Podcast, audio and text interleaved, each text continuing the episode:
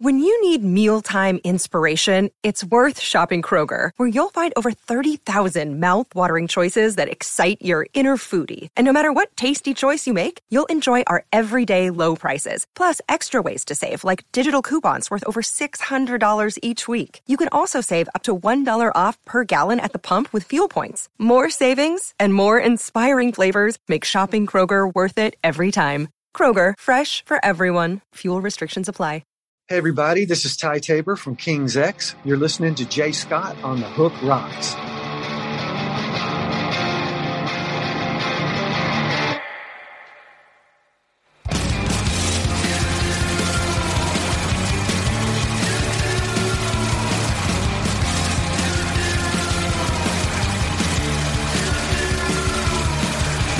Life is a bitch, but I like it so much. Hard is the sign for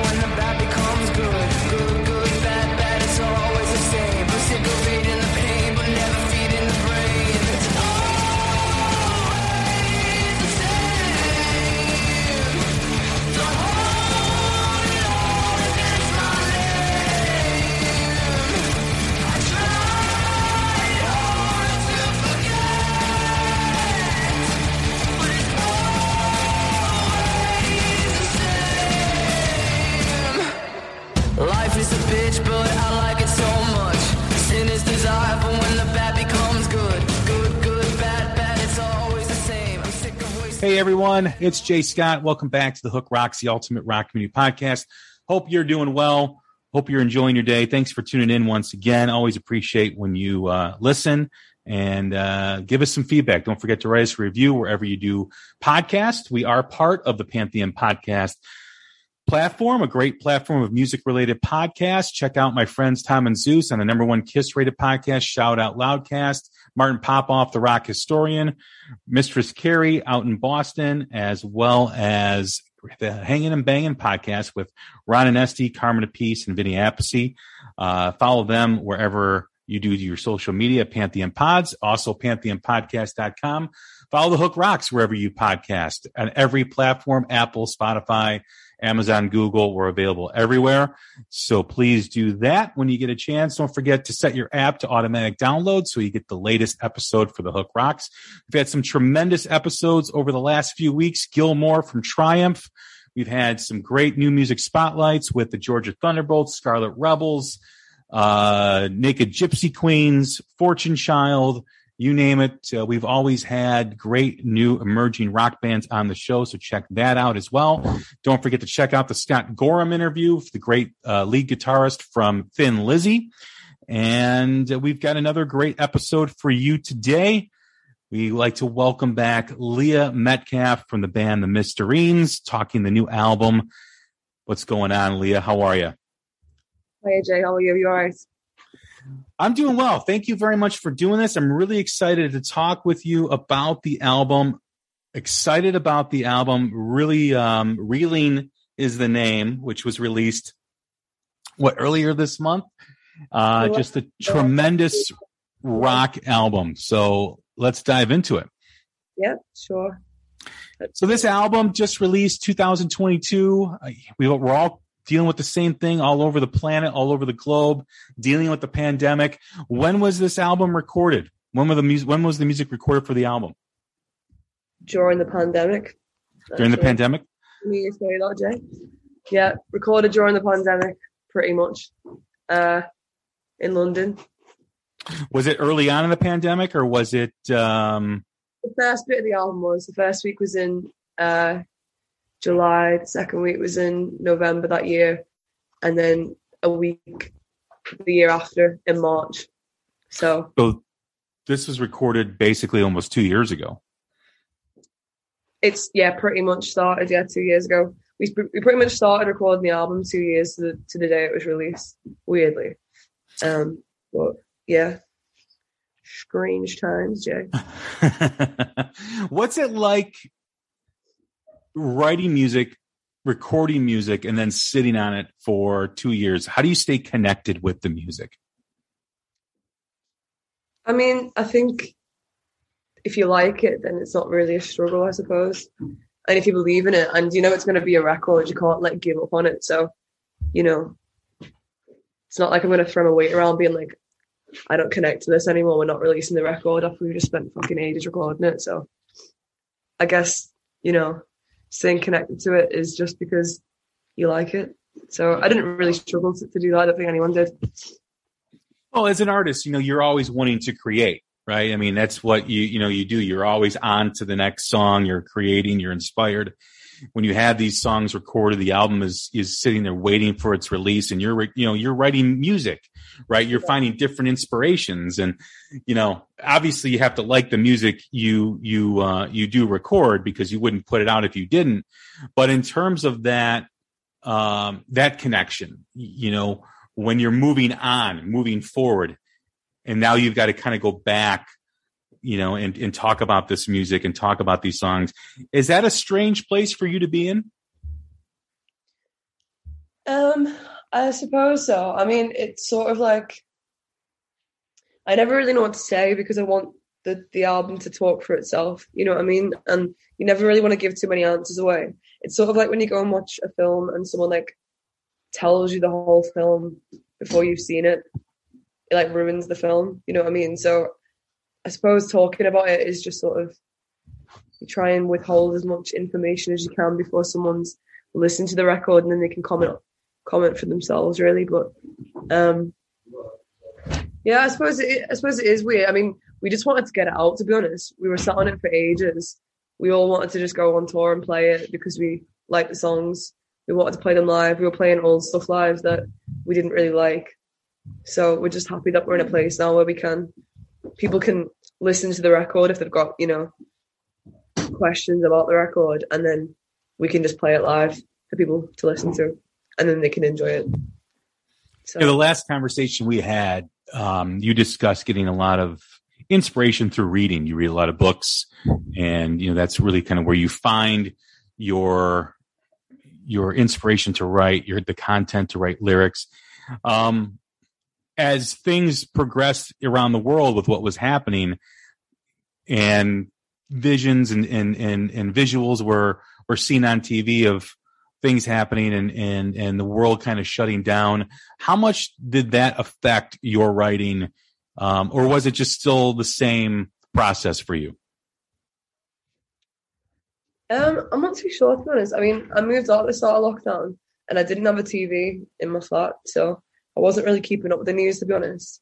I forgot there was a pandemic going on, really. It just sort of felt like everyone had fucked off for a bit and I had time, you know, to walk around the streets on my own and stuff. I guess. I don't know. I didn't I suppose I I don't really watch the news to be honest. It just makes me feel a bit ill. But um I guess, you know, the apocalyptic nature of, of the world at that point in time potentially influenced the record subconsciously. But yeah, I don't know. Maybe it did. I didn't tend to look at any visuals of COVID though because I get freaked out pretty easy by stuff like that. I think not having a TV during the pandemic, I would consider myself, you should consider yourself the lucky one because, you know, the, the news coverage and just how, how people were interacting with each other. Uh, I would, if I could go back, I wish I didn't have a TV. I wish I didn't have a way to kind of see the things that were happening. Yeah, it did feel weird. It felt like everyone sort of felt like they were doing something wrong if they like spoke to someone or, you know, like I don't know, people just sort of forgot what human nature meant, you know, and became really like scared of each other. And, you know, I don't want to get all political about it or whatever, you know, bullshit comes with that. But like there was all, you know, that, that, that was bound to happen. And, you know, separating people is never going to last very long because people like to drink, they like to listen to music together, they like to be emotional together. You can't, you know, restrict people for too long. And I'm all for like, you know, at the time I was all for, you know, isolating and putting a mask on and, you know, I'm double jabbed and stuff. I'm not saying I'm against it, but it was a bit of a strange time, you know, psychologically for everyone emotionally. So, I mean, I enjoy being on my own. I wouldn't even mind if we kept the the distance rule going now, you know, don't come near me, won't come near you unless we know each other. I wouldn't mind that. But yeah, it was weird. I didn't mind recording an album in that time though because like I had something to do, which means I'm pretty lucky because like a lot of people didn't have anything to do, and they sort of like lost themselves a bit. So I feel pretty lucky that we were, you know, able to record an album and, and I was able to write and have space at that point in time because so many people didn't have that. And yeah, I'm pretty grateful that we we got to do that then. So I didn't find it about I didn't find it a hindrance to us at all that we, you know, got to do an album in lockdown. I felt pretty lucky that we could, to be honest. How did the restrictions affect the recording, if it did at all? We just had to separate it. So um we had to just do it a week at a time. So, you know, the first week was in March uh 2021. Was it 2021? Yeah, I think it was March 2021 and then November 2021. So that they're pretty big gaps depending on what the lockdown rules were in the UK at that point, which I mean they were they were quite strict for for a short amount of time. They were really strict in small segments and then really lenient overall in a weird way. So I suppose it did affect it. But we've never recorded an album before, so we don't really know. We've got no experience to base off what recording an album's like. So I guess that's just all we know is recording an album in in lockdown.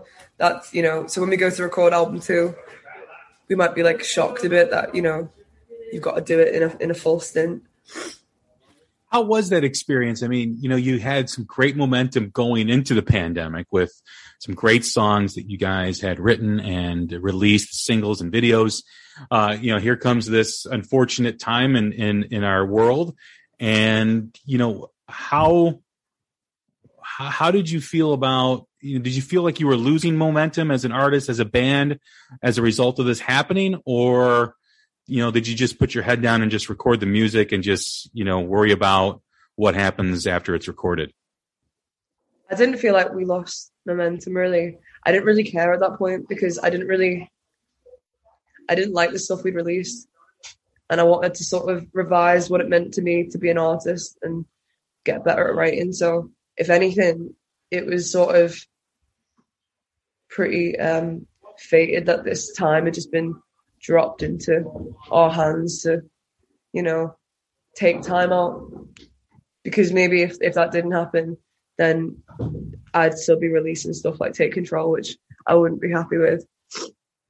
So I didn't, I, yeah, I didn't really feel, I didn't feel cheated out of anything. I felt like it done me good, to be honest, as as a creative.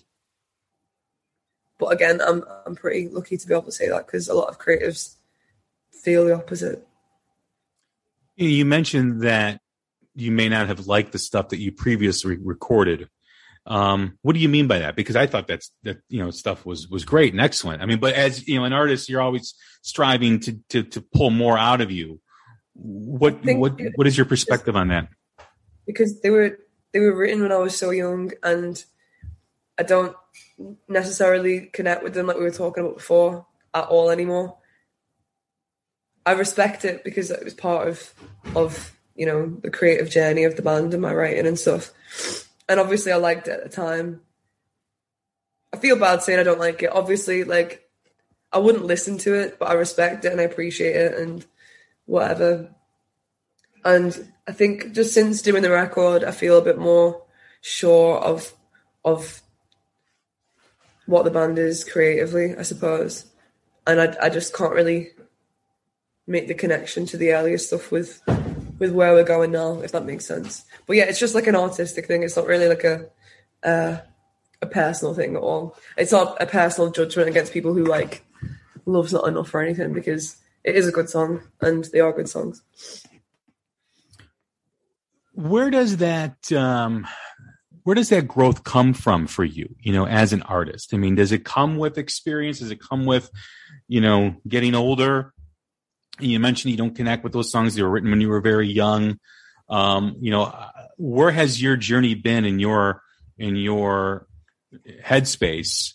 You know, to to where you are now with the album Reeling. I think I've just processed a lot of stuff that I didn't process when I was younger, or you just get more experience, you have more influences, you decide who you are through your influences or you know you take tiny pieces of things and relate to them. And i suppose you just understand yourself more. You've got more to you've got more to give a fuck about and less giving a fuck if that makes any sense i suppose.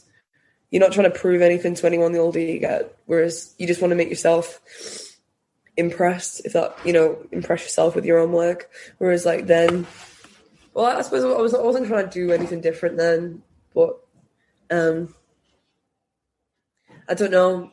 It's hard because you look at your 16 year old self as just quite chaotic really don't you? Yeah, I mean, it's it's hard to stay connected with that that 16, 17 year old self as you move farther and farther away from it. Um, you've also talked in the past about you being introverted, you know, um, being more, you know, um, you know, observant of things, and has that changed at all? Have you found yourself being a little bit more open, being a little bit more extroverted as well? Um, I don't. I don't think if you're introverted, it doesn't necessarily mean you're not open. Because I'd say I'm pretty open. I think I just mean it in terms of overwhelmed, or I meant it. Sorry, overwhelmed by company, I guess. But um, I don't know really. I'd say I'm still pretty observant, but I like to be observant. Otherwise, you know, I mean, you, you kind of have to be if you're if you're writing about stuff. But Where, where did the writing inspiration come from on this album? Was through it personal experience, observation, um, trying to tell a story? What was that process for you? Where, where did the, where did all this these these lyrics come from? I'd say it was probably more personal than observational. Some of them were observational, some of them are stories. I guess some of them are hidden behind characters. It's all from a personal point of view, just just put in like a you know a different way to sort of communicate I suppose. But I guess just like everything that I'd been through up until then was was sort of what inspired the writing on the record. Writing, you know, eh, eh, writing style has that changed eh, from the early stuff to now? I mean, have you have you changed any process? Is it is it something that you've looked into and made your music and art art better as you've moved forward? Yeah, definitely. It's I've definitely established what I'm good at and what I'm not good at, or not not good at, but strengths and weaknesses and stuff. And you always got to be pushing yourself. And I know that the way I've written on this album can't be the way that I write on the next album, lyrically, I suppose. So you've got to always have a different, you know, be changing stuff slightly so you can become better and stuff. But it's definitely changed since since the earlier stuff. It's gone a lot more um, darker, I suppose. Do you look forward to that change? I mean, do you look forward to you, mentioned the next album is going to be a different style or different process, I should say, than maybe this album. Is that something that you look forward to and excites you, or is it something that like you kind of have to keep build putting putting another brick, you know, and putting build to keep building that that house that you have, you know, in that framework? Both really. The the exciting part is building it, and the exciting part is like sort of not knowing what is going to happen, but knowing it will. Mhm. If that makes sense, and you know, trusting that you know that you're going to do something good, and just following the process there. Obviously, we've just released this album, so it's not like a, it's not like I'm diving straight into that. But you know, a lot of a lot of writing has been done for the second album, and from what I've seen already, from the first sort of reflection of what it could be, I'm, I'm excited for it. Definitely. Are you still searching for the sound for, for the Mysterines, or is this, you know, this album indicative of what you want the band to sound like and continue to sound like? I think I think there's songs on the record that definitely are that sound. There's songs that are reminiscent of the earlier stuff, but that was going to be natural anyway. I think songs like "Reeling," "Under Your Skin," "Confession Song," "In My Head," they're probably on the run, dangerous. They're probably a bit more how I'd establish the mystery. And so yeah, I, I guess I guess our sound has been established and found. It just needs to expand now, I guess. You know, when you think of the emerging rock scene and and how young a lot of these artists are, including yourself, evolution is very important, right? Evolution, as you grow as a person, your music's going to grow and it's going to probably sound different. That's just natural. I mean, you think of your own musical taste, what you listened to when you were 16, 17 versus what you listen to 10 years later, 20 years later. Um, that's always changing. And some stuff you remain connected to, some stuff you don't connect with anymore. Uh, as far as the the evolution is is you know we we touched on how important it is to keep changing that process, um, but as being part of the emerging rock scene, you know how important you know when you think of your art, how important is it? Is it is it one of the most important things? Is it just something that's always there? How important is it to keep evolving? I think it's important for for every artist and musician to to keep evolving because you can't, you know, release the same record over and over again. People get bored.